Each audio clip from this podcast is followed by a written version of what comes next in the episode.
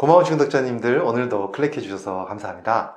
오늘은 제가 비타민 D에 대한 이야기를 드릴 건데요. 사실 제가 비타민 D에 대한 영상을 굉장히 많이 올려드렸어요. 근데 댓글로 비타민 D에 대해서 질문이 여러 개가 나왔습니다. 그래서 오늘은 제가 구독자님들이 주신 댓글로 주신 질문들 좀 정리해서 꼭 이것만은 알고 드셨으면 좋겠다 하는 것을 좀 정리해서 말씀을 드리려고 합니다.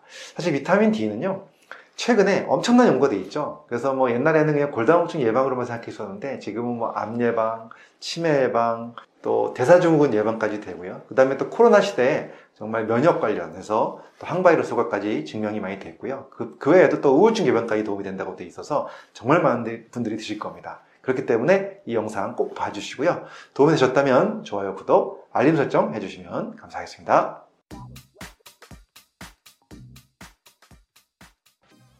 안녕하세요. 교육을 전공한 교육하는 의사, 아정의학과 전문의 이동환입니다.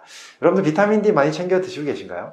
자, 일단 어, 여러분들 주신 질문에 대해서 다 답변 하나씩 드리기 전에요. 비타민 D 본인은 어떻게 먹고 있다? 한번 이렇게 쭉 댓글로 달아주시면 너무 감사드릴 것 같고요. 자, 어떤 질문이 가장 많았냐면 이런 분들 계셨어요. 비타민 D 꼭 영양제로 먹어야 되느냐? 음식으로 먹으면 안 되느냐? 이 말씀 해주셨는데, 자, 음식으로 비타민 D 보충 가능할까요? 자, 결론부터 말씀드리면 불가능합니다. 사실 영양소 중에서 음식으로 보충 가능한 영양소도 있습니다. 그런데 비타민 D는 불가능해요. 비타민 D가 가장 많이 들어있는 음식은요, 정어리라고 알려져 있어요. 그리고 또 뭐 버섯에도 많이 들어있다고 알려져 있지만, 우리가 비타민 D가 몸에서 필요한 양 중에서 음식으로 섭취할 수 있는 부분은 겨우 십 퍼센트, 이십 퍼센트 밖에 안 됩니다. 나머지 팔십 퍼센트, 구십 퍼센트는 뭘까요? 그렇습니다. 햇빛으로 우리가 비타민 D를 합성할 수가 있습니다. 그래서 음식으로 전체를 채울 수 있는 것은 사실 비타민 D는 불가능하다. 첫 번째 질문에 대한 답변, 불가능하다고 말씀을 드립니다. 자, 그렇다면 두 번째 질문, 햇빛으로 가능한가?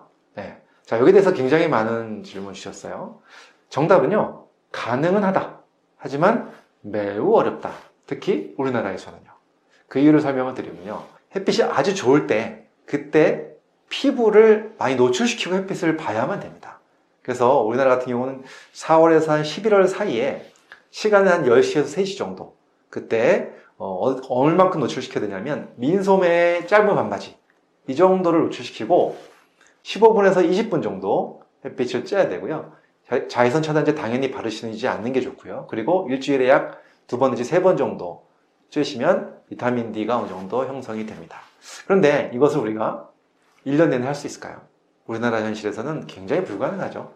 사실은 뭐 아시다시피 예, 겨울에는 할 수 없고요. 그리고 또 여름이라 하더라도 민소매에다 반바지를 입고 나가기가 쉽지가 않습니다. 그렇기 때문에 사실은 굉장히 어렵다. 제가 지금까지 많은 분들 비타민 D 검사를 해보면 우리나라에서 비타민 D 영양제를 챙겨 먹지 않은 분들은 거의 다 비정상으로 나옵니다. 낮게 나오는 거죠. 아무리 햇빛을 많이 본다고 주장하시는 분들도 낮게 나옵니다. 그런데 간혹 가다가 정상인 사람도 있어요.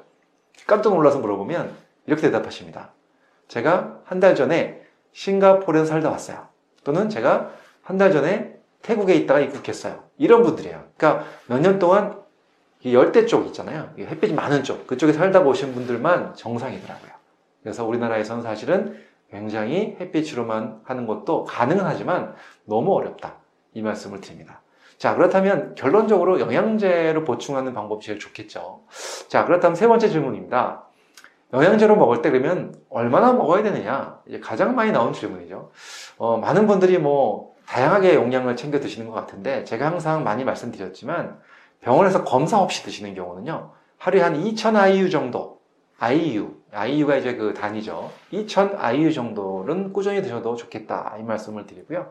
만약에 좀 많이 먹고 싶다 한다면 사실 검사하고 드셔야 됩니다. 그래서 사천 아이유 이상 드시는 분들은요, 사실 검사를 해가면서 드시는 것이 더 안전하다고 볼 수가 있습니다. 왜냐하면 아시다시피 비타민 D는 지용성이잖아요. 그래서 너무 많이 드시는 것도 좋지 않거든요. 그래서 사천 이상 드셔야 될 경우에는 검사를 통해서 너무 부족하기 때문에, 아, 이런 경우는 사천, 오천 초반에 좀 먹고 그 다음에 나중에 이천으로 낮춰서 유지하는 경우가 있습니다. 그래서 그런 경우는 의사 선생님들의 그 처방에 따라서 하시는 것이 안전하다. 만약에 검사 없이 그냥 드실 분들은요, 하루에 이천 정도면 안전할 것 같고요, 이천에서 삼천 정도까지도 나쁘진 않을 것 같아요. 근데 또 하나 생각하셔야 될 게 뭐냐면 체구에 따라서도 달라요. 만약에 아직 여성분들 작은 체구에 체중도 많이 안 나가시는 분들은요, 이천, 삼천 정도로 꾸준히 먹게 돼도 금세 수치가 올라갈 수도 있거든요. 그래서 체구에 따라서도 좀 차이가 있을 수 있다, 이 말씀을 드립니다. 자, 그 다음에 네 번째로 이런 질문 많이 주셨어요. 주사, 비타민 D 주사 많이 맞잖아요. 그리고 먹는 것 둘 중에 뭘 해야 되느냐, 나는 뭐 삼 개월에 한 번 주사만 맞고 있는데 괜찮은 거 아니냐, 이렇게 질문하시는 분도 많은데, 물론 안 맞는 것, 그러니까 아무것도 안 먹는 것보다는 주사를 맞는 게 훨씬 낫죠. 하지만 둘 중에 하나를 선택하라면 저는 먹는 것을 권장드리고 싶습니다. 그 이유는요, 주사를 삼 개월마다 한 번씩 맞으면요, 혈중 농도가 꾸준하게 유지되지 않고요, 조금 올라갔다가 좀 떨어졌다가 삼 개월 만에 떨어지면 다시 또 올라가고, 이러한 반복을 하기 때문에 가능하면 꾸준히 유지시키기 위해서 먹는 것을 꾸준하게 매일매일 먹는 것이 가장 도움이 되고요. 또는 뭐 이틀에 한 번 먹는 경우도 있고요, 삼 일에 한 번 먹는 경우도 있고, 그렇게만 유지시켜도 혈중 농도가 유지가 되는 경우가 많이 있습니다. 주사보다는 더 유지가 되겠죠. 그렇다면 주사는 언제 활용하면 좋으냐, 수치가 너무 낮게 나왔을 때, 처음에 검사했는데 그럴 때는 먹는 것만으로 이렇게 쭉 수치를 올리려면 몇 개월 걸릴 수 있죠. 그렇기 때문에 주사를 한 번 맞고, 어, 주사 맞으면 보통 한 달 안에 수치가 한 이삼십 정도 올라가거든요. 올라가는 거, 거기에 맞춰서 먹는 걸로 이제 꾸준히 유지시키는 것 굉장히 중요하다. 그래서 먹는 것을 더 권장드리고 싶다, 이 말씀을 드립니다. 그러면서 이제 이런 말씀도 하시죠. 그럼 언제까지 먹어야 되느냐, 비타민 D 먹다가 끊어야 되는 거 아니냐. 하지만 사실 비타민 D는 정량으로, 부작용 없는 용량이라면 꾸준하게 계속해서 드시는 것이 좋습니다. 어, 그래서 연세가 들어가시는 분들, 나이가 들어가시는 분들일수록 비타민 D는 더 많이 드시는 것이 면역력에도 도움이 되고, 또 골다공증 예방에도 도움이 되고, 여러 가지 질환에 도움이 되기 때문에, 자, 꾸준하게 드시는 것을 말씀드리고 싶습니다. 자, 그 다음 다섯 번째, 하나 주의할 점이 있습니다. 이것은 뭐냐면요, 영양제를 여러 가지를 먹다 보면요, 비타민 D가 여러 가지 영양제에 섞여 있는 경우가 있습니다. 그래서 항상 비타민 D를 드실 때 내가 먹는 비타민 D의 용량, 그 다음에 내가 다른 영양제에 들어있는 비타민 D의 용량들을 보셔서 다 합이, 전체 합이 한 이천 정도 되는 것을 맞추는 것이 좋다는 거죠. 물론 뭐 삼천까지도 괜찮을 수 있습니다. 하지만 사천은 넘어가지 않는 것이 좋겠다. 자, 종합영양제에도 조금씩 들어있어요. 몇 배가 아이유씨. 그 다음에 요즘에는 또 오메가삼에 같이 포함돼서 나오는 경우도 되게 많고요. 또 비타민 D를 또 칼슘하고 같이 섞어서 나오는 영양제도 있습니다. 근데 우리가 칼슘 영양제 먹고 오메가삼 먹고 섞여있는 거 먹고 종합영양제 먹다 보면 이미 비타민 D를 많이 쓰고 보충하고 있을 수도 있습니다. 그런데 또 거기다가 비타민 D를 또 따로 먹게 되면 너무 많아질 수도 있어요. 그러니까 본인이 드시고 계신 영양제들을 잘 한번 보셔가지고 각 영양제마다 비타민 D가 얼마나 섞여있는지를 확인해서 전체 합이 하루에 한 이천 아이유 정도로 맞추시면 도움이 될 것 같습니다. 자, 오늘은 제가 비타민 D 정말 많은 분들이 드시고 계신데 이거 드실 때 이것만 꼭 알고 드셔야 된다, 또 주의사항 몇 가지 말씀드렸고요.